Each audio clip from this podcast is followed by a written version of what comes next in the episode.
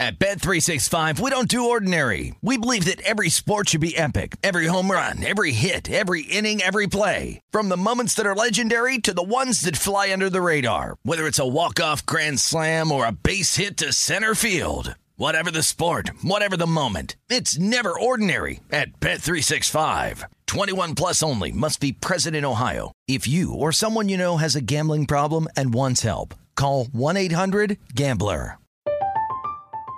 I'm Katya Adler, host of The Global Story. Over the last 25 years, I've covered conflicts in the Middle East, political and economic crises in Europe, drug cartels in Mexico. Now I'm covering the stories behind the news all over the world in conversation with those who break it. Join me Monday to Friday to find out what's happening, why, and what it all means. Follow the global story from the BBC wherever you listen to podcasts.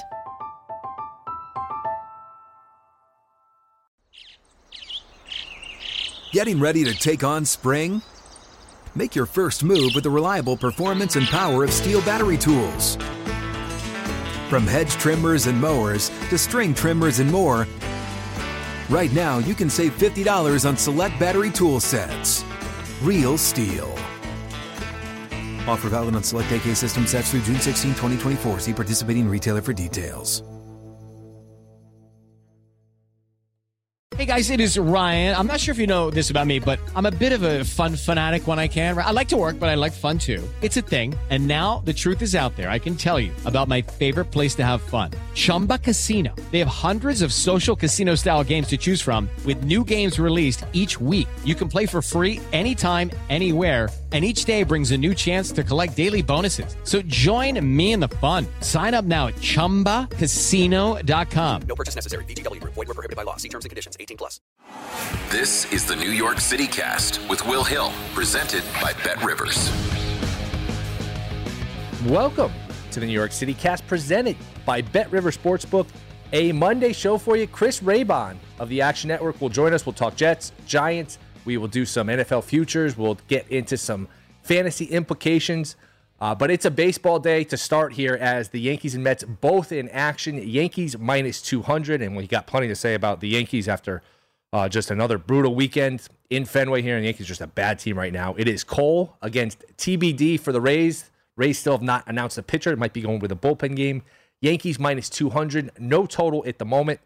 Uh, I just I don't know how you lay this kind of price with the Yankees with the way they're playing. The lineup they threw out last night is just a joke between Kiner Falefa and Andujar and Locastro and Higashioka. It's basically uh, the Scranton Wilkes-Barre Yankees with the uh, the Rail Riders with with Aaron Judge thrown in the middle. It's just a terrible lineup. Benintendi's done nothing. So uh, look, you, you never know what you're gonna get out of Cole. You get eight shutout innings. You could give up a five spot in the first. He's generally been pretty good. You look at the numbers overall. He's been good, but you don't know exactly what to expect. So we'll get back to the Yankees here. Mets and Braves uh, also in action, Braves.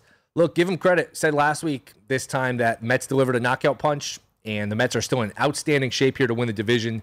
As the Braves are minus 141 tonight. Strider against Carrasco. Strider has not pitched in a week, so they gave him a week off here, either to pace out his innings, or just for the fact that you know what, you'd rather have him against the Mets than the Marlins. This is sort of the last straw here, the last grasp for the Braves to inch back into the vision, the division. I like Atlanta tonight. I think any hope of Atlanta winning this division, you realistically need a sweep. Uh, again, this is a pitching mismatch. Strider versus Carrasco. Carrasco sort of danced through the raindrops here a lot. With you know, he's always pitching out of trouble. In general, he's been good. He's been an unsung hero for this Mets team with Carrasco, Walker, Williams. They've gotten a lot out of these guys with Degrom missing basically the whole year. Scherzer missing a month plus. They've gotten a lot out of Carrasco, Walker, etc. But uh, you have to like Atlanta here. Atlanta got embarrassed last weekend in Citi Field, lost four out of five. It really wasn't even that close. The Mets won all those games by multiple runs. The Mets did a number on Atlanta this week. I would expect Atlanta to bounce back, but again, Atlanta, for any hope of winning this division, I think you realistically need four. If you go three and one, it puts you to four back in the loss column. Right now, it's a five and a half game lead for the Mets, six in that loss column. Again, the loss column is the important thing because you cannot make up on other teams' losses. And the Mets have a very soft schedule coming up here in the next month or so. Once they get past these Braves games, they play the Phillies this weekend, they play the Yankees for two, and then it's sort of smooth sailing. They do have a three game set with the Dodgers down the line. I think that's September 1st, right around there, right around Labor Day. But other than that, it's a lot of Nationals, it's a lot of Marlins, it's a lot of Rockies. Uh, you know, it's a very, very soft schedule for the Mets. So as long as you get one here, if you're the Mets, you should be in good shape. That would cut it to four in the loss column. And again, that's within shouting distance if you're Atlanta. That's within shouting distance. Four, you know what? You have a great week in Atlanta. Give them credit. They've won six in a row here. Uh, after we sort of counted them out, they go to Fenway, bury the Red Sox for two. They kill the Marlins this weekend. Look like uh, there was a point on Friday where the Braves win, the Mets lose. Then the Mets had to face Wheeler and Nola. That, you know what, the Braves, if they had a good weekend against the Marlins and the Mets dropped one or two, that the Braves could sort of inch their way back in. But DeGrom was brilliant Saturday night. Bassitt was outstanding Sunday. Uh, the Braves don't miss a step, though. They bury the Marlins, sweep the doubleheader Saturday, beat them Friday. Trailed late Sunday, but that one run lead, it was 1 nothing for a while. You knew that 1 nothing wasn't going to stand up. So uh, the Braves here still sort of hanging by a thread. They've got a good pitching matchup tonight, like we mentioned Strider versus Carrasco. Tomorrow, Walker versus Morton favors the Braves, especially at home. But after that, it's Scherzer, it's DeGrom, and Scherzer gets Odorizzi. So you would think if you're the Mets, you can get the Wednesday game. And then DeGrom is Thursday versus TBD. Fried has been on the IL with a concussion issue, concussion injury, which you don't see a lot, especially in baseball.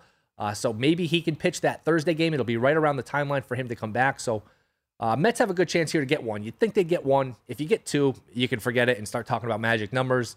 If the Braves ever got four, which I don't think it'll happen, then you're back to having a race. But again, if you're the Mets, you just get one. If you get two, you're in great shape. One puts you in good shape. Uh, but I do like Atlanta tonight. I think they'll bounce back. I think they'll generally play pretty well this weekend, uh, pretty well this week. And I do think the Mets, you know, if I had to guess, I would say I'm somewhere between the Mets get two and the Mets get one. I'll say the Mets get their split, but I wouldn't be shocked if Atlanta got three. And again, I, ha- I don't like betting against the Mets. Last weekend when they played, I thought the Mets would get three, if not four. They ended up getting the four. I have a f- good feel for this Mets team. I do think Atlanta bounces back, plays pretty well. I'll call it a split, but I wouldn't be shocked if Atlanta won this one 3 1 because the remember last weekend when they played, the pitching matchups were pretty advantage. Every time they threw uh, a good pitcher, Atlanta did. The Mets matched it with a better pitcher. The Mets sort of had an even or better pitching matchup in every game. The Mets, I believe, were favored in every game. Part of that is those games were in Citi Field in New York, so that was the tiebreaker. Uh, and, and you kind of have the inverse of that this week where the pitching matchups favor Atlanta early, plus those games are in Atlanta. So I think Atlanta gets at least two. I, I, don't. I don't think they'll get the four. It's a question of whether they get two or whether they get three. Again, if they get three, cut it to four in the loss column. You feel like you're in a race. I mean, four is within shouting distance, but uh, you still would favor the Mets with the soft schedule uh, down the stretch here. So that's the Mets. I like Atlanta tonight. Uh, we'll keep an eye on that series all week as the Mets can officially end the Braves this week. Just a split ends the uh, ends this thing. I think the Mets are in good shape. I think they're going to win the division just avoid a disaster here, and you should be in good shape to do that with Scherzer and DeGrom going Wednesday, then going Thursday. The Yankees. Not a lot to say right now, other than the postseason doesn't start till October. It's just they've been a bad baseball team for a long time now. I mean, it goes back, it really goes back to the winter, and it goes back beyond now. When you go cheap, you get beat. And you can look at this winter, you can look at last winter when they got nobody except Corey Kluber. There's just not that much talent once you start having injuries. And they've had injuries here with Stanton, who looks like he's going to have a rehab start this week, a rehab game this week, which would put him on track to maybe be back next week. Look, with Stanton, I mean, he plays in the All Star game, wins the MVP, gets hurt. You know, everyone says no big deal, be back in a week, 10 days. Here we are a few weeks later, and he's still not back. So if they get him back next week, that'll help. Rizzo's back. But there's just not an, an, an overwhelming amount of talent like those great Yankee teams that they've been compared to with the hot start in the late 90s, early 2000s, where you just had a ton of depth. And it goes back to spending money and not spending money, whether it's four years ago with Machado, this past winter, Corey Seager.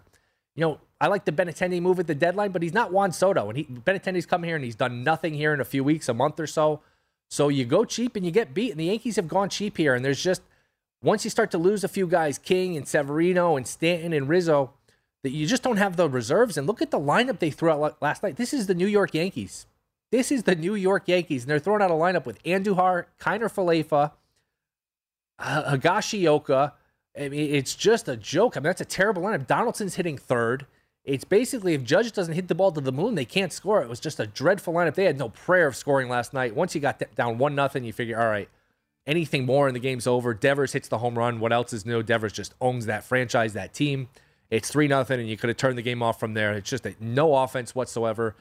And the biggest concern of all this, and I wouldn't count them out yet. They're not a good team right now. If the playoffs started today, I wouldn't pick them against the Astros. I wouldn't pick them against a lot of teams. They would have a very short postseason if it started today. But it doesn't start today. They got a you know six, seven weeks here to catch their bearings, get healthy, and everyone's zero and zero in the postseason. That being said, the most concerning thing of all this is Holmes. Holmes is a big issue right now because he doesn't have a track record of success. If you go back two months ago, Holmes and Diaz, it's a toss up. I would, I might have taken, I probably would have taken Diaz because all the strikeouts, but you couldn't score a run against either guy. You couldn't get the ball to the infield against either guy. Diaz has maintain, maintained that greatness. You, you can't sniff the guy. Holmes has been a disaster. I think it's the last 11 outings, 11 runs. He basically gives up a run every time he touches the ball, and that's a big issue. I don't know if it's mechanical. I don't know if it's fatigue. It's an injury you almost want to just give him a phantom, you know, 10 day IL stint, whether he's hurt or not, just to let him catch his breath, recalibrate, recharge, because he's the one where you just, he's a guy you need. He's irreplaceable. You know, I know Chapman's pitched well lately, and Chapman might find himself back in this closer role, which is insane to even think about. And you can't, under any circumstance, trust Chapman in a big spot.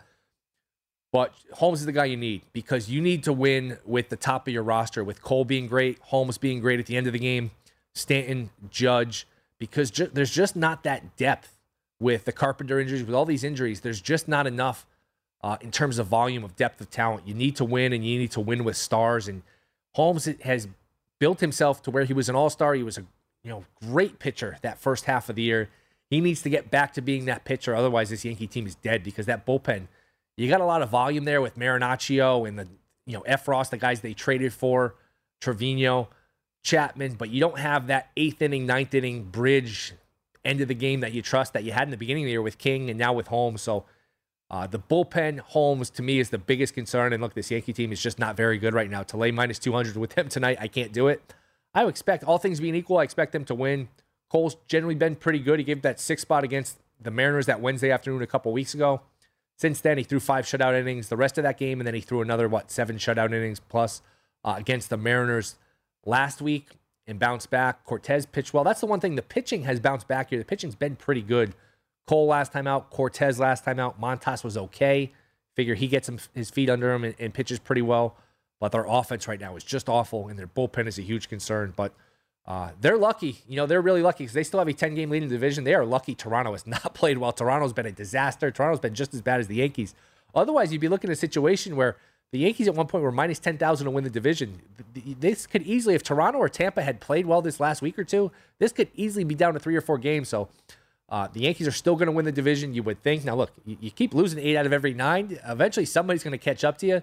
But the Yankees, I think, and they still have plenty of games against Toronto head to head. So at some point, you're going to have to start playing better but they have enough of a gap here where even with as poorly as they played, they're still up 10, they're still up 9 in the loss column, but got to start playing better at some point. Got to start playing better at some point. Got to start getting some of these guys back. And again, it goes back to the spending money where, you know, Corey Seager could be on this team. Manny, Manny Machado could be on this team. You know, instead of winning championships and going for it, the Yankees have become the king of excuses where, hey, we tried on Soto. We couldn't, you know, we didn't want to give up Volpe. We didn't want to spend money on Seager. We didn't want to spend money on Machado. Verlander goes to the Astros. He doesn't go to the Yankees. It's all these things add up where, you know, if George when George Steinbrenner was running this team, they would have all these guys. Doesn't mean you're going to win. Dodgers have been the best team in baseball for like a decade or so, and they have one trophy to show for it, and it was in the bubble in a, in a shortened season. So being the best team, spending the most, doesn't guarantee you, uh, uh, you know, the championship, but it gives you the best chance to win. And the Yankees have not given themselves the best chance to win. And the bottom of this roster with all these injuries uh, has really shown here with you know the, the Higashiokas and the Andujars. It's just, I mean, that was not a big time lineup they threw up last night. And I mean, it's national TV. It's the Red Sox. You turn on the TV and it's Andujar and, and Kiner Falefa and Higashioka. Hicks has been a disaster. Benintendi's given them nothing. So got to bounce back. Got to bounce back. They got Cole going tonight. I thought Saturday night that was a good win. Kiner Falefa hits a home run, which I didn't even know he was capable of. They come back. They win in dramatic fashion. You thought maybe that was a turning point where you know what? That's the one they needed. They're going to get on a, a, bit of a run here. And maybe that run comes this week. Maybe it starts tonight. Uh, but it's got to come at some point here for the Yankees. Otherwise, it's going to be a short, short lived October. So that's the Yankees. The picks tonight. I'll take the Rays, the plus money. I will take. Uh, I will lay the price here with the Braves. So uh, a good week of baseball. Mets, Braves, Yankees looking to bounce back. But coming up next, Chris Raybon of the Action Network. We'll talk some NFL, some futures. That is next. This is the New York City Cast presented by Bet River Sportsbook. Bet River Sportsbook is offering new customers a deposit match up to $250 when you sign up today. In addition to their welcome bonus, Bet Rivers has daily and ongoing promotions that can provide extra value. Download the Bet Rivers app or go to betrivers.com today to sign up. Must be 21 or older, available in New York only. Void where prohibited. Gambling problem? Call 877 8 HOPE NY or text HOPE NY. All right, we are back. New York City Cast, Bet River Sportsbook. Let's talk a little NFL. Somebody I've been listening to for a while, wanting to have on for a while, somebody I've learned a lot from. NFL betting expert, fantasy football expert from the Action Network. It is Chris Raybon. Chris, what's up, man? Thanks for coming on. What's going on, Will? Thanks for having me. I am excited to uh, to finally get into some football. It feels like every time the Hall of Fame game is approaching, that's when it starts to really feel real. Of course, I, I, think for me, it's uh, I had Mike Sando on last week. When anytime those quarterback tier columns start to come out, the preseason football previews, you know it's right around the corner. And yeah, it's funny preseason. Like I'm so excited when it comes back. I watch a quarter, I watch a game, then I'm like, all right, I'm uh, I'm over it. I'm ready for the real thing. At least we have the three games instead of the four. The four dragged out the three. Yeah. Uh, I mean, least look, it's something to bet on, something to watch, but uh, after a little while, you get tired of it. Uh, let's just get right into it. Before we get to the Jets, the Giants, fantasy, all that stuff. You know, the first thing I like to ask people when you say you're getting ready for the season, I think a lot of people are willing to put in the work but don't know how to prep, what to do. Take us through your process and sort of how you get ready for an NFL season.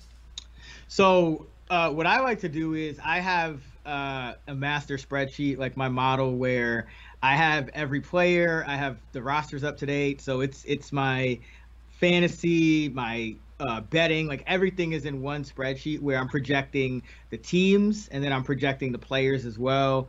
Um, and then it's in terms of preparation. Uh, during the off season, I'm doing a lot of testing, you know, regressions, things like that, just trying to fine tune the model, make sure it's as predictive as it can be. Uh, but as you know, when we're kind of approaching the preseason, I am reading as many uh, beat report articles as I can, not just looking at the tweets, but really reading the articles. There's usually an article on uh, each team's practice every day, so I like to kind of familiarize myself with the players and you know who's doing well, who's not. You know what are the coaches saying, things like that. I'm also kind of uh, looking at some, you know, trying to just study some betting trends and playing around in bet labs um, because once the season starts, I really want to cut out a lot of that like kind of high, uh, you know, high, you know high vantage point research and and I want to be able to kind of really dive in. So um, those are those are the things that I'm really doing uh, leading up to the season. When you're reading the training camp reports, I think it's interesting. I think the preseason, you know, these coaches will tell you stuff, especially if you're trying to bet the preseason games. Hey, we're going to play this guy this many snaps, this many quarters. They'll be a little more honest, more forthcoming. Mm-hmm. Uh, how do you sort of dig through in terms of the press conferences, the practice reports, what's real, what's not. I know, you know, Tua has been a, a, preseason Hall of Famer here, a training camp Hall of Famer. You know, these guys, the beat writers work for the team. Sometimes they try to pump up their own guys. How do you sort of sift through what's real and what's not? Well, I, I call it puff piece season. Uh, you know, right about now, exactly. I think there's a, way too much optimism, especially for people like us who are betting, and we know there's, you know, there's percentiles to everything. Like if there's going to be, you know, half of the, the, the teams and players above that 50th percentile is going to be half below. So um, it's not as much um, kind of taking things at face value, but uh, there's there's just certain pieces of information that you can kind of glean. You know, for for example, I think being able to uh, understand offensive lines and how they're playing is important. Something that's harder to quantify in betting models. Also for fantasy, especially, um, just kind of figure out you know what the coaches are thinking in terms of um, offensive, uh, you know, formations, personnel, pro- projecting snaps, and all that good stuff. So um, it's really just about whatever kind of information I can glean. And also, you just kind of, if you, you're really following these teams day by day, you also start to, to see, okay, is a player practicing every day? Has he been injured and he's not really getting as much work? Because that could impact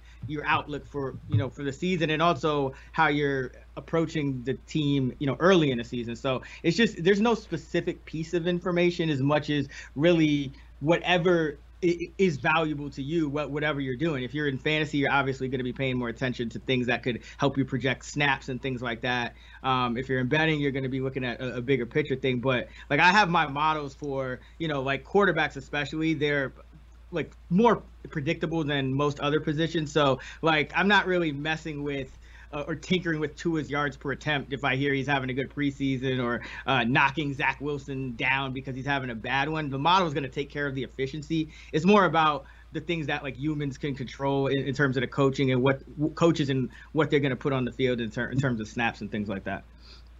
Uh, let's get to the local teams. I think both these teams look. It's been a long time, be, you know, since either had any success. The Giants haven't won a playoff game since they won that Super Bowl against the Patriots over ten years ago. Now it's hard to believe that's what eleven years ago. It's crazy. Jets haven't been to the playoffs in pretty much just the same time, spirit, uh, time span. Uh, I guess we'll start with the Giants. Is there any reason for optimism? Do you buy the fact? Do you buy the idea that Daboll can get this to like an eight nine win fringe playoff contender, and that they've been undercoached? What are your thoughts here on the Giants? I do think they've been undercoached. I, I, thought Jason Garrett was a, in particular, was a poor fit, um, just in terms of the route combinations that he had the team running. Uh, you know, before he got fired last year, I do think the market is a little bit high on the Giants now. They do have the easiest schedule, um, according to some metrics in the league, but their win total uh, is up to seven and a half. And uh, while it is juiced to the under, uh, I think that's that's tough because while I do think Daboll uh, will be an improvement, I still think you know him and Joe Schoen got put in a tough spot. I think this is going to be a, a, multi-year rebuild. But uh, the one thing that's promising that it, you haven't really been able to say this as far back as I can remember with the Giants in, in terms of their struggles is I think the tackle situation could be decent, you know, with with Thomas and Neal. So um, that's always a positive, but uh, I still think this roster, especially uh, at certain spots on defense, is just a little short um, to really be a, a, true playoff contender. I see this as more of a, I, I still see this as more of a five to seven win team, uh, and I think then they make their move uh, next offseason. Yeah, you said a couple things that I've been talking about. You know, the schedule is really favorable. I mean, you got a bunch of games that are winnable. Home versus Carolina early, home versus the Bears early. Now, hell, if you're the Panthers, you're probably looking at say, hey, that's the Giants. That's a winnable game for us. So, you know, these are. If you're the, if as bad as the Giants, there's nothing more than a coin flip game. Even if you're playing another bad team like the Lions or the Texans or the Jags. But uh, you know, I think a few things. They were under coach last year. They had a million injuries. I mean, they were mm-hmm. always hurt. Skill guys always hurt. Jones got hurt. Once he got hurt, they couldn't get a first down. So there's reason for optimism in, in terms of them improving. But that has certainly been built into the market here. Seven and a half at yeah. Rivers. I mean, this is a four and thirteen team. You think they'll be better, but the market accounts for them being better and, and really much better. Yeah, and uh, you know, uh, I'm glad you brought up the four and thirteen because to you know to hit that over. Uh, you would have to get to eight wins. And not only were they four and thirteen, but you look at their point differential, and you know we call it the Pythagorean win total, and like that was also four point one. So they essentially have to double uh, their quality of play from where they were at last year, and I just don't think that's realistic. Can they get to seven? Uh, maybe, especially because of the schedule. But I would be surprised if they start, you know, creeping up there to eight nine. Um, I, I, just think you know the defense may actually take a step back. You know we're we're kind of focused on the offense and a lot of the injuries. You know it, it won't happen this year maybe with Toney and Golladay and all those guys. You know they stay healthy. That's great. They have better tackles. That's great. But I think that I think the defense may take a step back.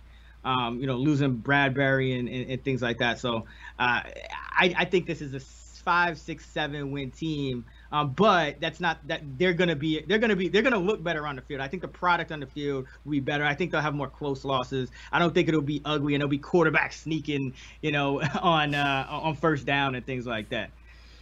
Yeah, the old quarterback sneak from the parking lot. That was uh, that was a good one. Um, uh, and there were a lot of them that last week, that last you know six weeks. And I think people kind of forget. You know, you remember we remember the last thing we saw. It's recency bias yeah, they were four and thirteen, but they were four and six. They weren't in any way a good mm-hmm. team, but they were like a competitive team. They beat Philly. They were in some other games, you know, typical NFL where you know a bunch of these games can go either way. Then Jones got hurt, and this is kind of the best thing you can say for Jones is once he got hurt, they couldn't get a first. I mean, they couldn't even get the ball past midfield without him. So they got a better backup quarterback situation. So you figure that would improve. Um, you know, you mentioned you try to quantify a lot of this with data, and when you look at the betting aspect of it how do you attack it when you have a coordinator become a head coach? Is it case by case? You know, a lot of these coordinators, you, you look at them and you think, oh, wow, this guy's going to be a great coach. Some of them never pan out, some of them do. Uh, what are your general thoughts here on Daboll and just coordinators in general becoming head coaches and how we bet that accordingly? I think you know you ha- it's a case by case basis. Like there's never going to be a one size fits all because you know when it comes to coaching and it and its impact on the spread, the total, anything like that, just the game itself. I think there's it's kind of like a barbell, right? It's like there's a couple of coaches at the top that, that are going to have an effect. You know, think about Belichick, Andy Reid. And then there's probably like 25 coaches in the middle or, or, or 28 even, you know, a, a, ton of them that aren't going to really have any effect. And there's then there's a couple of like really bad coaches that aren't going to be long for the league, like an Urban Meyer. Um, so, you know, can Daboll be like one of those few coaches that moves the needle? Perhaps. I think he did a lot of good things in Buffalo. Um, I think he, I think he's a smart offensive mind, and I think these days that's really what you're looking for in today's NFL. You think, you know, think about Sean McVay and somebody, somebody like that. So um, I think there's hope, but ultimately it still, it still comes down to the roster, and I think, um, I, I think he's gonna improve I think he's gonna do do wonders for work wonders for Daniel Jones. Uh, I think you know Joe Schoen did a good job replenishing you know the O line a little bit. I don't think it'll be as bad as it has been in years past. So those are all positive things. Um, but is it like some crazy like needle moving thing? I don't know yet. That remains to be seen. Uh, we'll get to the Jets here in a minute. We'll get to some fantasy sleepers, some awards. Just quickly, do you think Barkley has anything left? You know, I, I think he has something left. I mean, running backs just, you know, statistically speaking, they do peak very early. And so it's not a surprise that Barkley, you know, coming into the league, I think he had something like 370 touches his first year. Um, and it was kind of downhill, but there was a lot of bad offensive line play mixed in with that, and that just that's not good for him because he's always trying to hit the home run, and um, you know we really saw his his efficiency suffer the last two years, but he's still only 25. Uh, you know he's he's a year removed from the injury now. I I do think he'll be solid. Will he ever get back to what he was his rookie year? Probably not, just because again history tells us that running backs tend to peak early. But can he put together another few seasons of very solid play, play that was better than last year? I think so. I think he can get back to you know four yards a carry and uh, and and continue to to be a workhorse. So uh, I think he's he's a better back than maybe some people are giving him credit for after you know. Uh, one one lost season and then another one that was very underwhelming. I mean, I was completely off of Saquon last year. I told people to fade him uh, in fantasy. I, I, just thought, you know, he was coming back too soon. I thought the offensive line was in shambles. Um, this year, I, am you know, cautiously optimistic um, that Saquon can can get back to it. All right, I'm too depressed talking about the Giants. Let's move on to something that's a little more uplifting. Let's I am a Giants other... fan, by the way. Just just so you know. Oh boy. Yeah, full disclosure. So I've, I've, it, it's it's been painful, man. It's been painful. yeah, let's let's turn to something that's a little more uplifting the Jets. I mean, this is my life here talking on the New York City cast, Bet Rivers, uh, talking Jets and Giants. You can imagine what it was like every year, la- every uh, week last year, where it was boy, uh, you know, thrown for 20 yards from some of those Giants games, from the Jets games. It was just brutal to watch. Any reason for optimism with the Jets? I think there's some skill players, there's some pass rushers. It was a decent draft, but I think it'll probably all come down to the quarterback. What's sort of your take here on the Jets? It really will come down to the quarterback because I did like uh, some of the things they did with their roster. I thought you know, they they kind of increased the floor and ceiling of their offense by uh, you know, going in on skill positions. You know, first, you know, getting Elijah Moore last year. Now they have Garrett Wilson as well. Um, they also went out and got Corey Davis last year. So now they have Conklin. They have Uzomah. So every position, you look at the running back position, you have Breece Hall and Michael Carter now. I, I think, you know, they can withstand injuries at any skill position. I think the offensive line has a decent amount of talent. Like it could be a good offensive line if everything clicks. Um, so it really will come, will come down to Zach Wilson offensively, and then you know Robert Saleh is a defensive minded coach. You know they, they did draft uh, you know a, a, good defensive player in the in the first round, and so I, I think that I, I think there's reason for optimism there. Um, the Jets do have some pieces, but it really like Zach Wilson is can move the needle. Like there's a wide range of outcomes because Zach Wilson's underlying metrics were not pretty last year, but he didn't really get any help. A lot of his, you know, he had a, a very high rate of drop passes and things like that. He also, I, I thought, was a little bit better down the stretch. Uh, Tampa is, game, he was decent. Yeah, he, he had showed some. I mean, he wasn't great, but low no, bar, he was a little better. Yeah. yeah, and I thought he he uh, figured out how to use his legs a little more uh, as the season progressed. So I, I think there were positive signs. I I I was high on Wilson coming out. Um, you know, most of the rookie quarterbacks didn't really fare too well last year, except for Mac Jones. So uh, we'll see how it goes in year two. But um, the, the, I guess the the one thing you could say that's kind of discouraging is that statistically speaking, uh, the quarterbacks that tend to be great, um, and there's some exceptions to this, but generally like um, the quarterbacks that tend to be great are they tend to show those signs their rookie years. Um, there's very with there's few exceptions. I mean, Josh Allen I think is, is an exception, but for the most part, um, you would like to have seen better numbers uh, than Wilson put up last year, especially because you know the Jets had like this revolving door of backups in there who were all putting up seemed to be putting up big numbers when Wilson exactly. was out. So it, it you know that is discouraging, but um, the, the kid has a lot of talent, and they did exactly what they needed to do to at least make it a, a very good evaluation this year. Like if if he doesn't pan out, they're gonna know because they put they put together a solid offensive line. They put together a, a deep skill group with uh, with a lot of you know a lot of explosiveness and, and upside. So uh, I do think that we're gonna find out one way or the other. But um, you know they're at five and a half wins on the market. You know that could be selling them a little short. Um, but they do have the sixth toughest schedule. So um, you know, can Zach Wilson, you know, start winning some of these division games? Because that's how you, that's how these teams tend to get over those win totals, right? It's when you know you got to play the teams in your division tough. So it's like, can Jack, can Zach Wilson go on the road and, and beat Miami, beat New England, things like that? Uh, that remains to be seen. But uh, I do think the Jets, uh, you know, compared to the Giants, I think the Jets are in a little better spot roster wise uh, right now.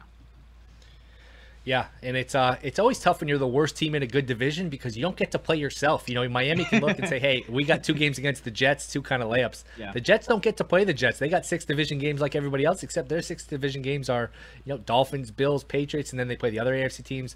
Yeah, it's a good point. It's a good schedule. Uh, I would have my concerns about Wilson. Um, when you look at the Jets, the Giants, anything. So would you go over or under with with the wins for the Jets? I don't I don't like the minus 175 juice on over five and a half, but you know if you can if you can maybe get a, a, a six at at, at a, a, better juice, uh, I would think about it. At worst, you get the push, but it, it's tough to see value here. Both yeah. the Giants and the Jets, it's like they have they're in this weird spot where instead of it just being kind of like a equal even juice either way, it's like one side is, is juiced up and one side has plus money. Um, and the side you probably want is the side that's uh, that's juiced up. So you know the Jets over five and a half juiced up to minus 175, and the Giants under seven and a half is juiced up. So uh, I don't see a ton of value because remember, you know, there's going to be so many betting opportunities. You know, even in this preseason, that you know tying your money up for five six months.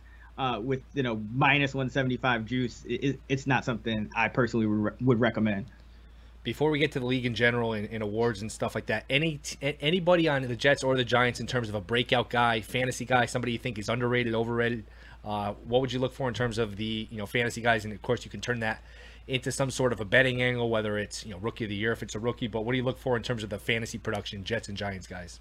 So I'll start with the Giants. I think um, Daniel Jones is interesting because he's going like in fantasy you can get him like outside the top 20 quarterbacks. I've seen him go as low as like quarterback 26 27 uh, and he was actually 18th in points per game last year uh, among quarterbacks who played at least half the season. And that was with just you know everything going wrong and, and the coaching staff and everybody hurt.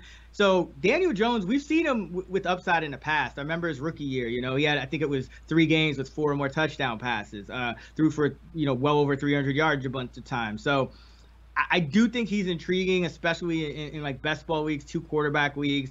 Um, you always want that rushing ability. So I, I think he's the most intriguing uh, on the Giants. You know, Wan'Dale Robinson is a guy that I'm kind of watching as well because I, I you know, he's the only wide receiver that was, you know, kind of handpicked by this new regime. You know, Kenny is a holdover. Kadarius Toney, you know, promising guy entering year two. Guys usually make their leap in year two, but also another guy who drafted by the previous regime. And so I think Wan'Dale, I think they, you know, you don't draft a guy in the second round when you're completely tearing down a roster. You don't draft a guy in the second round not to play him. Um, so I, I'm I'm curious to see how they kind of you know work him in, but I, I think he's a guy to watch. And for the Jets, uh, Elijah Moore. I mean, Elijah Moore's a talented guy, but uh, I'm curious to see Garrett Wilson because the Jets I thought could have stayed.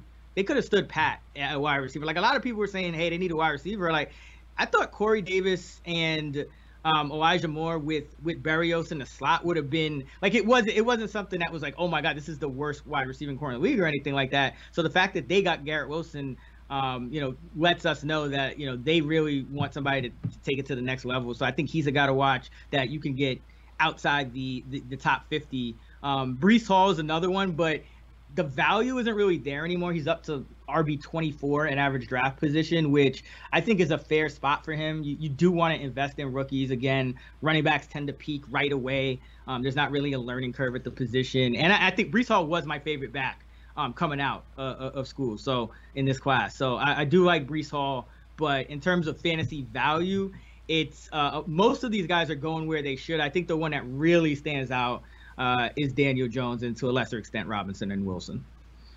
How about fantasy sleepers in general? It's always tough because once a guy he's underrated, he's underrated. Everyone calls him a sleeper. Well, all of a sudden, you know, he's going in the second round and he's not a sleeper anymore. So it's always difficult. You know, we're all consuming the same content. But uh, who are a few guys that you know jump out to you in terms of guys that you think are undervalued coming into the season?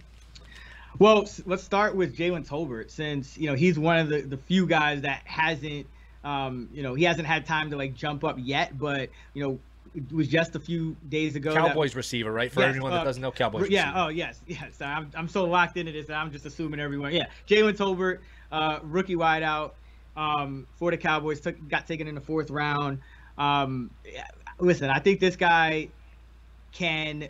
I think he's going to open the year as the number two receiver, and I think he has a chance to hold on to that role because, again, you have no Michael Gallup to start the season. He he said he's definitely not playing in Week One. Um, and the way he sounded so sure about it, I can't imagine you know he'll be back in week two, maybe even week three either. Um, so I'm I'm projecting Gallup to miss you know four to six games, and then James Washington just uh, suffered a, a, serious foot injury, and so he'll be out a couple of months as well. So not only will Tolbert likely open the year as a number two receiver, but he is going to get all of those practice reps leading up to the season as that number two receiver. So this is a really good spot for him. You can get him at wide receiver uh, number 73 right now. I think that is going to start flying through the roof. I would take him up until um, you know the the the high 50s. I, I think I think he's way underpriced, uh, and the market is going to start adjusting to Tolbert. And then um, you know not like a, a, super sleeper, but another player I think is undervalued, Darnell Mooney uh, on the Bears. Listen, they, they really don't have anything else at, at that receiver position. Um, you know, Cole Kmet maybe at tight end does something, but I, I, think Darnell Mooney at wide receiver 32 uh, is a bargain. You're always trying to get those guys that are potential target hogs. And, you know, I, I, I kind of, when I first thought about Mooney, I said, all right, this might not be great because Allen Robinson, even though he wasn't good last year, um, he struggled, but he was taking attention off of Mooney. But I looked up the five games that Mooney played without Allen Robinson, and Mooney averaged 9.6 targets, 5.2 catches, uh, 78 yards. So uh, he, that would have been uh, top 24 wide receiver extrapolated over the full season. So uh, he didn't really have any issue even with Robinson out out of the lineup. So uh, I like Mooney. Um, I think uh, Trey Lance. You always want these quarterbacks with rushing ability, and um, I, Trey Lance is still outside the top 12 in in ADP. Uh, I think he should be inside it. Um, you know, 60 yards per game rushing in his two starts, and he averaged eight and a half yards an attempt in a in a small sample. But we know he has Shanahan. We know he has uh, the weapons, Deebo and, Kittle and Aiyuk, and uh, pretty good offensive line, and that rushing ability really gives him a, a massive ceiling, even if he's not, uh, if he even if he doesn't live up to expectations as a passer necessarily. I think there's still a lot of ways that he could uh, outplay that ADP and I was looking for the uh, odds there for Tolbert Rookie of the Year. Not as high as you think. You think fourth round receiver. Receiver doesn't usually win it. He's only you know, twenty to one here at Bet Rivers. Is that somebody you took a flyer on for Rookie of the Year? you don't necessarily think there's value there. I, I, I will I will take a flyer on him at that price because if you look at the Rookie of the Year odds, um, I haven't looked at them today, but the last time I looked, maybe a day, a couple days ago, um, Kenny Pickett was the favorite, and I don't really understand that because Kenny Pickett is uh, practicing with the third team for Pittsburgh, and you know it's they've they've been saying, hey, it's Mitch Trubisky's job to lose, but also Mason Rudolph is in the running. So I mean, there is a, a chance that uh, Kenny Pickett could open the year as the number three quarterback and not really get as much playing time um, as you would expect for a first round quarterback. And, you know, uh, in general, the, the league was just kind of down on this quarterback class. The Steelers right. did need a quarterback, and so they, they took Pickett in the first round. But if let's say the Steelers don't take him, I mean, it's possible he slips just like all those other guys, you know, down to the to the third round. So, I you know I, I think that there's value on pretty much everyone else besides because of Pickett's still in that in that lead. But Tolbert stands out. I think another guy, J- Jahan Dotson, if you're looking at rookie of the year, um, you know, just statistically speaking, you know, every the, the higher uh, you're drafted, the more likely you are to have a successful rookie year. That's just statistically speaking. You know, obviously you can like the player more or less, and he could be in a, a, a good situation or not. But I think Dotson's going to get get a shot to play. Now, I don't really believe in Carson Wentz. That's kind of the issue.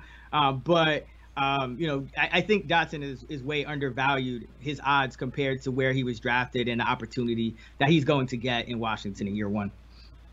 Yeah, just pulling up the odds here at Bet Rivers. Pickett five to one, Hall seven to one, London eight to one, Watson nine to one, Burks ten to one, yeah, uh, Walker ten to one, Olave, a bunch of bunch of these guys in the ten to one range. Skyy Moore, who I thought was a sleeper at eleven to one, is not great.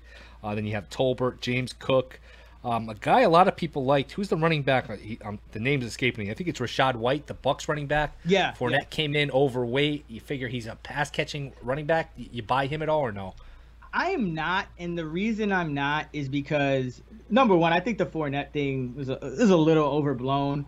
Um, I, I think, listen, the Bucks are already having a lot of issues with the offensive line. Like they literally overblown, literally overblown. hey, we say that now, and then like there was a time when people thought Leonard Fournette was done. Like, oh, he he's gonna yeah. he's gonna he's gonna play behind Ronald Jones. He ended that he ended that pretty quick. So I, I wouldn't count Leonard Fournette out. I think I think Brady likes him. I think he's got the trust of Brady, so I think he'll play.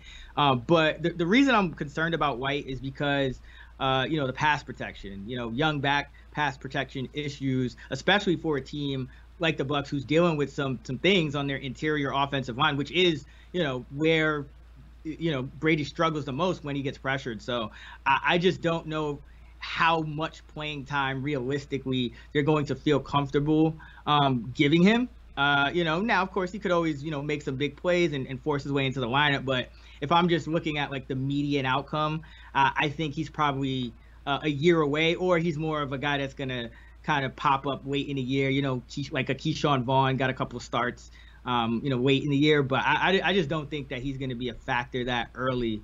Um, but I, I, will say, like, I think that second tier, like you mentioned a bunch of guys early on that list, like not even just Kenny Pickett, but like Treylon Burks, you know, struggling in camp. Um, Christian Watson on the shelf right now. You know, we don't know exactly what's what's what's going to happen with him and his injury and how he's going to come back from that. So there are a lot of players that are I think overvalued at the at the top of that list. That that gives you a lot of value on some of the, the guys in that next tier.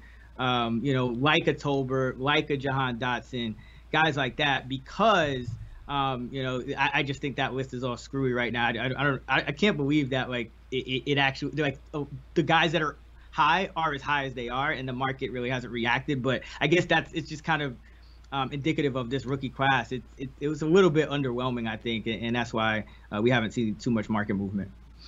Yeah, and there's so many receivers like the Chiefs with a rookie receiver, the Packers with a rookie. Receiver. So many rookie receivers. Is a situation where you might be better off just see a couple games first, get some information, see who you trust, and then bet it. Is there anything you, you know you're going to bet, uh, you know, before the season starts? I mean, I, I think you know, obviously at this point, um, you know, we, we we would like to see some of these guys on the field in preseason and, and, see who looks good. But at the same time, if anyone like, let's say Skyy Moore scores a couple touchdowns in, in, in the first week of the preseason, price is going to go up. Right, the price is going to go up. So I, price would say the bricks going up. Yeah, yeah. So I would say again, like I think go scroll down from those top few guys and take your pick, whoever you like in that in that second tier of guys. I think that's where you kind of attack it because it is wide open uh, it is a wide open race, and so you just take a you could take a couple of guys in that 10, you know, 10 to uh, 10 to 20 to 1, 30 to 1 range. Um, I, I don't think you're in a bad spot at all because I think it's a lot more wide open than, than most years. There's no obvious quarterback with Pickett, you know, third string right now. Um, you know, Breece Hall is is one of the favorites, but you know, is he going to be kind of broken and slowly like Michael Carter? Is they are they going to split the work? You know, we don't know. Kenneth Walker, you know, Rashaad Penny's doing really well. So like there's just a lot of question marks and no bona fide guy. Um, so that's why I really like a guy like Tolbert because I mean Dallas threw for nearly 5,000 yards and 40 touchdowns last year, and, and this guy's going to get an opportunity. Um, so you know that that's kind of what I'm looking for. I would prefer to do it before the preseason really gets underway though, because I think the prices for some of those guys are going to start to adjust sharply, like more correctly, because they're they're pretty off right now. Uh, a couple quick ones before we get you out of here. Any other awards you're interested in? MVP, Coach of the Year, Defensive Player of the Year. Anything else you're interested in? Anything else you've bet? Yeah, so I like Kevin O'Connell uh, for Coach of the Year at twenty to, to one. Uh, three of the last five years, we've seen a first year uh, a head coach with, in his first year with the team win. Um, those teams have averaged about 12 wins a year, so you are going to need a team capable of that. And I think Minnesota is, you know, being in a division with Chicago uh, and with Detroit. Um, I, I, think they're capable of that, and uh, you know I think the offense is going to be excellent, and I think the defense is a little bit underrated. Um, you know they have good players at every level. You know they have two two good safeties in Smith and Bynum. Uh, has turned into one of the better cornerbacks in the league. They still have a, a pretty good defensive line and, and linebackers as well. So uh, I think Minnesota could surprise a lot of people. Um, I like them. You know to win the the the North as well at plus 300. I think that's a a pretty good bet. But Kevin O'Connell for Coach of the Year at 20 to one. I mean, he's he's got longer odds than coaches like Daboll and, and Doug Pederson, And we know the Giants and the Jaguars aren't winning. You know the the amount of games that you would need to win this award. And so uh, Kevin O'Connell uh, stands out to me. And I wouldn't mind especially now given like you know we're hearing some some negative things. I think it's a a, a decent time to buy the dip on on a guy like Jalen Hurts um, for MVP. You know, twenty to one, even even longer at some spots. Um, you know, it kind of reminds me a little bit of Lamar Jackson. You know, his, his career TD rate coming into that that uh, MVP year was like 3.5 percent. Then he threw 36. You know, guys can guys can have these outliers, and you know, Hurts is going to have. Uh, in my opinion, probably the best offensive line in the league. They add AJ Brown. Um, he also, uh, you know, that year Jackson won the MVP. He led all quarterbacks in rushing attempts. Hurts did that last year. So, um, and and the Eagles win total, you know, it's up to nine and a half. I think a lot of people, rightfully so, um, are, are, bullish on the Eagles, and, and I think they have a very solid roster. I think I, I like their head coach as well. Um, they, they're nearly at 40% uh, to win the division. So uh, I, I, think you have all the ingredients uh, for Jalen Hurts to to kind of put up uh, a kind of outlier season, um, help the Eagles get to double digit wins and, and, have a shot at that MVP. And you know, people are saying, "Oh, he's struggling right now," and so I think it's a good time to kind of buy the dips because we we already saw Jalen Hurts last year. Like he he was solid. Like he he he he did enough to put you in that. Um, to, to give you confidence that you know with a with a guy like AJ Brown with a great offensive line uh, that he could do some damage and put up some good numbers. So uh, like like Jalen Hurts as well. Interesting. Yeah, I just I go back and forth with Hurts. I think he's better than I thought he would be, but I thought a lot of his production came. I just think of that Tampa playoff game where they're down thirty-one nothing. Then he scores, you know, a bunch of production, a bunch of yards in the fourth quarter. You look at the final score, the final box score, and you oh, he played okay. And you watch the game, he didn't really play that good. So uh, I would worry about that. And you're right, Philly's gotten a lot of hype here. Everyone loves Philly. That's always dangerous. The, I, I, feel like the Philly and the Lions are the two teams everyone's sort of in on this year. And I, I know I've heard a lot of people on the Vikings too. You always got to worry about that hype team. I'll give you I'll give you one that I like that I, I haven't heard as many people talking about. Although I, I, think some sharps are on this team as well. But the Pittsburgh Steelers, I, am intrigued by because uh, their win total seven and a half.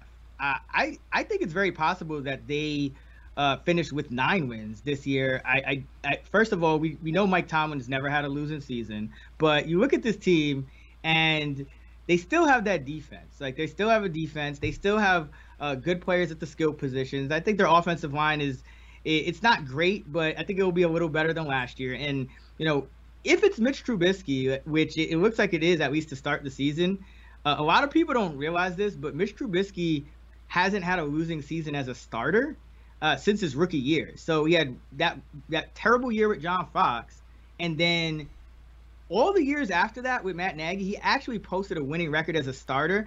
And why? Because the Bears had a pretty good defense. The Steelers can be the same thing, and I think they probably have a better supporting cast, better coaching staff, obviously, um, than that Bears team. But you can kind of, you can kind of, I could see a, a, world where the Steelers, you know, just win a lot of ugly games, you know, 16 to 13, 13 to 10 um, in, in that division. I think people are really counting them out Um, but I, I, think they could beat any team in that division.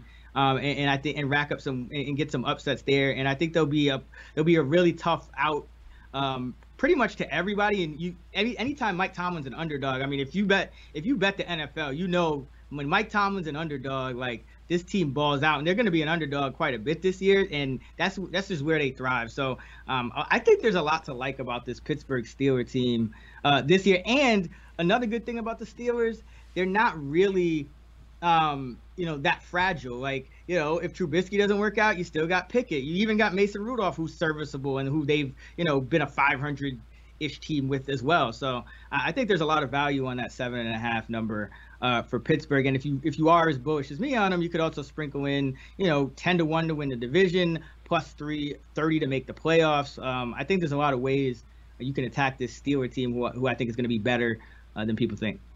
Any team you think is overrated?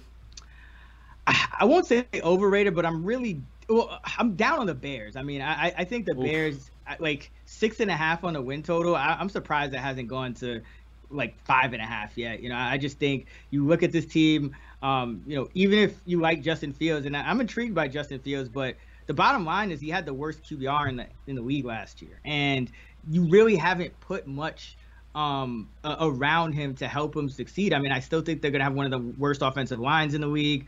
Um, even with Mooney, who I like there, I still think that's a bottom five uh, receiving core. Um, then you go flip to the defense. You lose Khalil Oof. Mack. Uh, you know, Roquan Smith didn't didn't have a good year last year, and then you're relying on two rookies in the secondary to start. I mean, there's really no no real strength, um, you know, on the Chicago Bear team, and a lot of their easiest games. Uh, are on the road, which is not ideal. I mean, you're going to the to the Meadowlands for the Giants and the Jets. You're going to uh, Atlanta. One of the Detroit games, obviously, is on the road as well. So uh, it, it just doesn't look like it's going to be easy at all for Chicago. So I'm surprised they're still hanging around. I know it's getting juiced up, but I'm surprised they're still hanging around at that six and a half. Yeah, they uh boy, they went in all in on some of these trades, whether it was Mack, whether it was Fields. They just the the former GM, I think it was Pace, man. He just took a blowtorch to the roster because there's no secondary, no offensive line. Uh, you mentioned Fields. I mean, Fields better be good. He better be Patrick Mahomes because they are in for uh, a world of pain. There's just not a lot on that team. It's a bad team, bad roster. Yeah. So yeah, that, that's that's the team that sticks out to me um, as one that's you know that that I'm really really really down on. Yeah, I uh, I think they're a good under. I think the Titans too. I don't see them getting to ten wins with their lack of receivers. They have a tough schedule. They play at Green Bay, at Buffalo, at Kansas City. They play the entire AFC West, I believe. Um, and again, Henry's getting older. You look at Tannehill; he needs Jones, he needs AJ Brown. When he doesn't have his guys, I mean, to and what happens if he misses two or three games? I don't know that Malik Willis is ready to ask that team with that schedule. They play Cincy, they play the Cowboys. Yeah, to, to ask that team to get to ten wins, I think is asking a lot too. Yeah, the Titans. I mean, it's always scary though, right? Like betting against the Titans. I feel like they always find a way. they always seem to find a way to surprise you. Uh, but I do agree. I mean, I think they're in for some, you know, regression, especially after that uh, what was it, number one seed in the AFC last year. I mean, this just has this just has regression written all over it. And you know, I, I, like Robert Woods. I think he'll be he'll be decent if he's recovered from his injury. But I'm not liking what I'm hearing from Treylon Burks. Um, and, and, I agree. I think AJ Brown was a major, major difference maker. Obviously, Henry will be as well. Uh, but you know, now that now that we've seen him get hurt, you know, there's there's no guarantees anymore. Uh, and this Titans team, you know, they they were more like a 10 win team uh, and they won 12 games last year. And um, you know, statistically speaking, teams that outperform their uh, their point differential by you know two wins or more, they they they usually come back down to earth uh, in a big way the, the following year.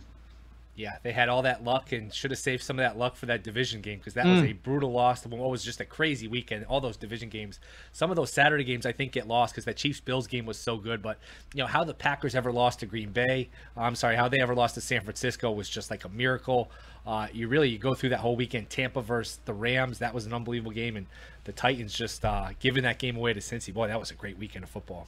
Oh yeah, I mean this playoffs, I, I can't like in recent memory, um, this was by far I think my favorite playoffs. I mean, almost every game was close. A lot of wild stuff went down. Um, you had you had two teams, well, especially the Bengals that you didn't expect in the Super Bowl. The Super Bowl was great. Like I, it's this was a great uh, playoffs. I, I hope this 2022 can top it, but uh, it, it's going to be hard to do. Chris, uh, it was a pleasure. Appreciate you coming on. Hopefully, we'll catch up here uh, down the road once the season gets going. Let everyone know where they can find you. Uh, you can find me on Twitter at Chris Raybon. I also host the Action Network uh, NFL podcast. We come out with a couple episodes uh, a week, and then during the season, we, we do our six pack every week, Fantasy Flex podcast as well. Uh, and download the free award winning Action Network app. You can follow me at Chris Raybon there. Uh, see all my bets, track your own as well. Chris, appreciate it, man. Good luck this season. We'll catch up down the road. You too, Will. Thanks for having me. All right, one last thing before we get you out of here, and thank you guys for listening. Uh, Zach Wilson, Friday night, looked like he might have missed the season, tore his ACL, you know, non contact. Some uh, doctors on Twitter were saying, you know what, that's it, tore his ACL. Some guys that have pretty good track records were saying that. And anytime it's non contact, you, you, assume the worst. But the Jets avoid disaster, two to four weeks. Uh, looks like it's a bone bruise. So maybe plays week one, maybe doesn't. You know, the worst thing about it, if he missed the season, and again, they avoid disaster, is you wouldn't get that year to evaluate him. In terms of on the field, look, they, they moved the ball better when he didn't play last year, but you want to when you know when you draft a guy number two overall, you want to get that extra year to evaluate him. You only saw him for one year. Obviously, didn't go well. Uh, you could blame the offensive line, the weapons. The only thing about that is, and again, good thing he's okay. You want him to play. The only thing about that is like the other guys last year, Flacco, Johnson, Mike White, they all moved the ball pretty well. And Wilson, other than a Tampa game, a game here or there, Tennessee, Wilson did not do a lot. So uh, looks like Wilson will be back. I think if he did miss the season, they would have had to trade for Garoppolo if, if they could have afforded that in terms of the cap. But doesn't look like it'll be an issue. Maybe Flacco plays week one and then Wilson takes over from there. So kind of a coin flip right now whether Wilson will play, whether it's not. You know, it says a lot about Wilson that it doesn't really move the line whether he plays or not. He's probably a little bit of an upgrade over Flacco just because the upside of Wilson being the number two pick in the draft, second year, maybe this is the year he takes the leap. So you'd want Wilson in there uh, for all those reasons. But they avoid disaster. Wilson will, you know, be back sooner than later here with the bone bruise. Just wanted to mention that as the Jets uh, do avoid disaster. But that'll do it for the show. Thank you guys for listening. Picks tonight: Rays plus money, Braves minus money. We'll be back tomorrow. Thank you to Chris Raybon. Uh, don't forget to download, rate, review, and subscribe. We'll see you tomorrow. This is the New York City Cast presented by Bet River Sportsbook.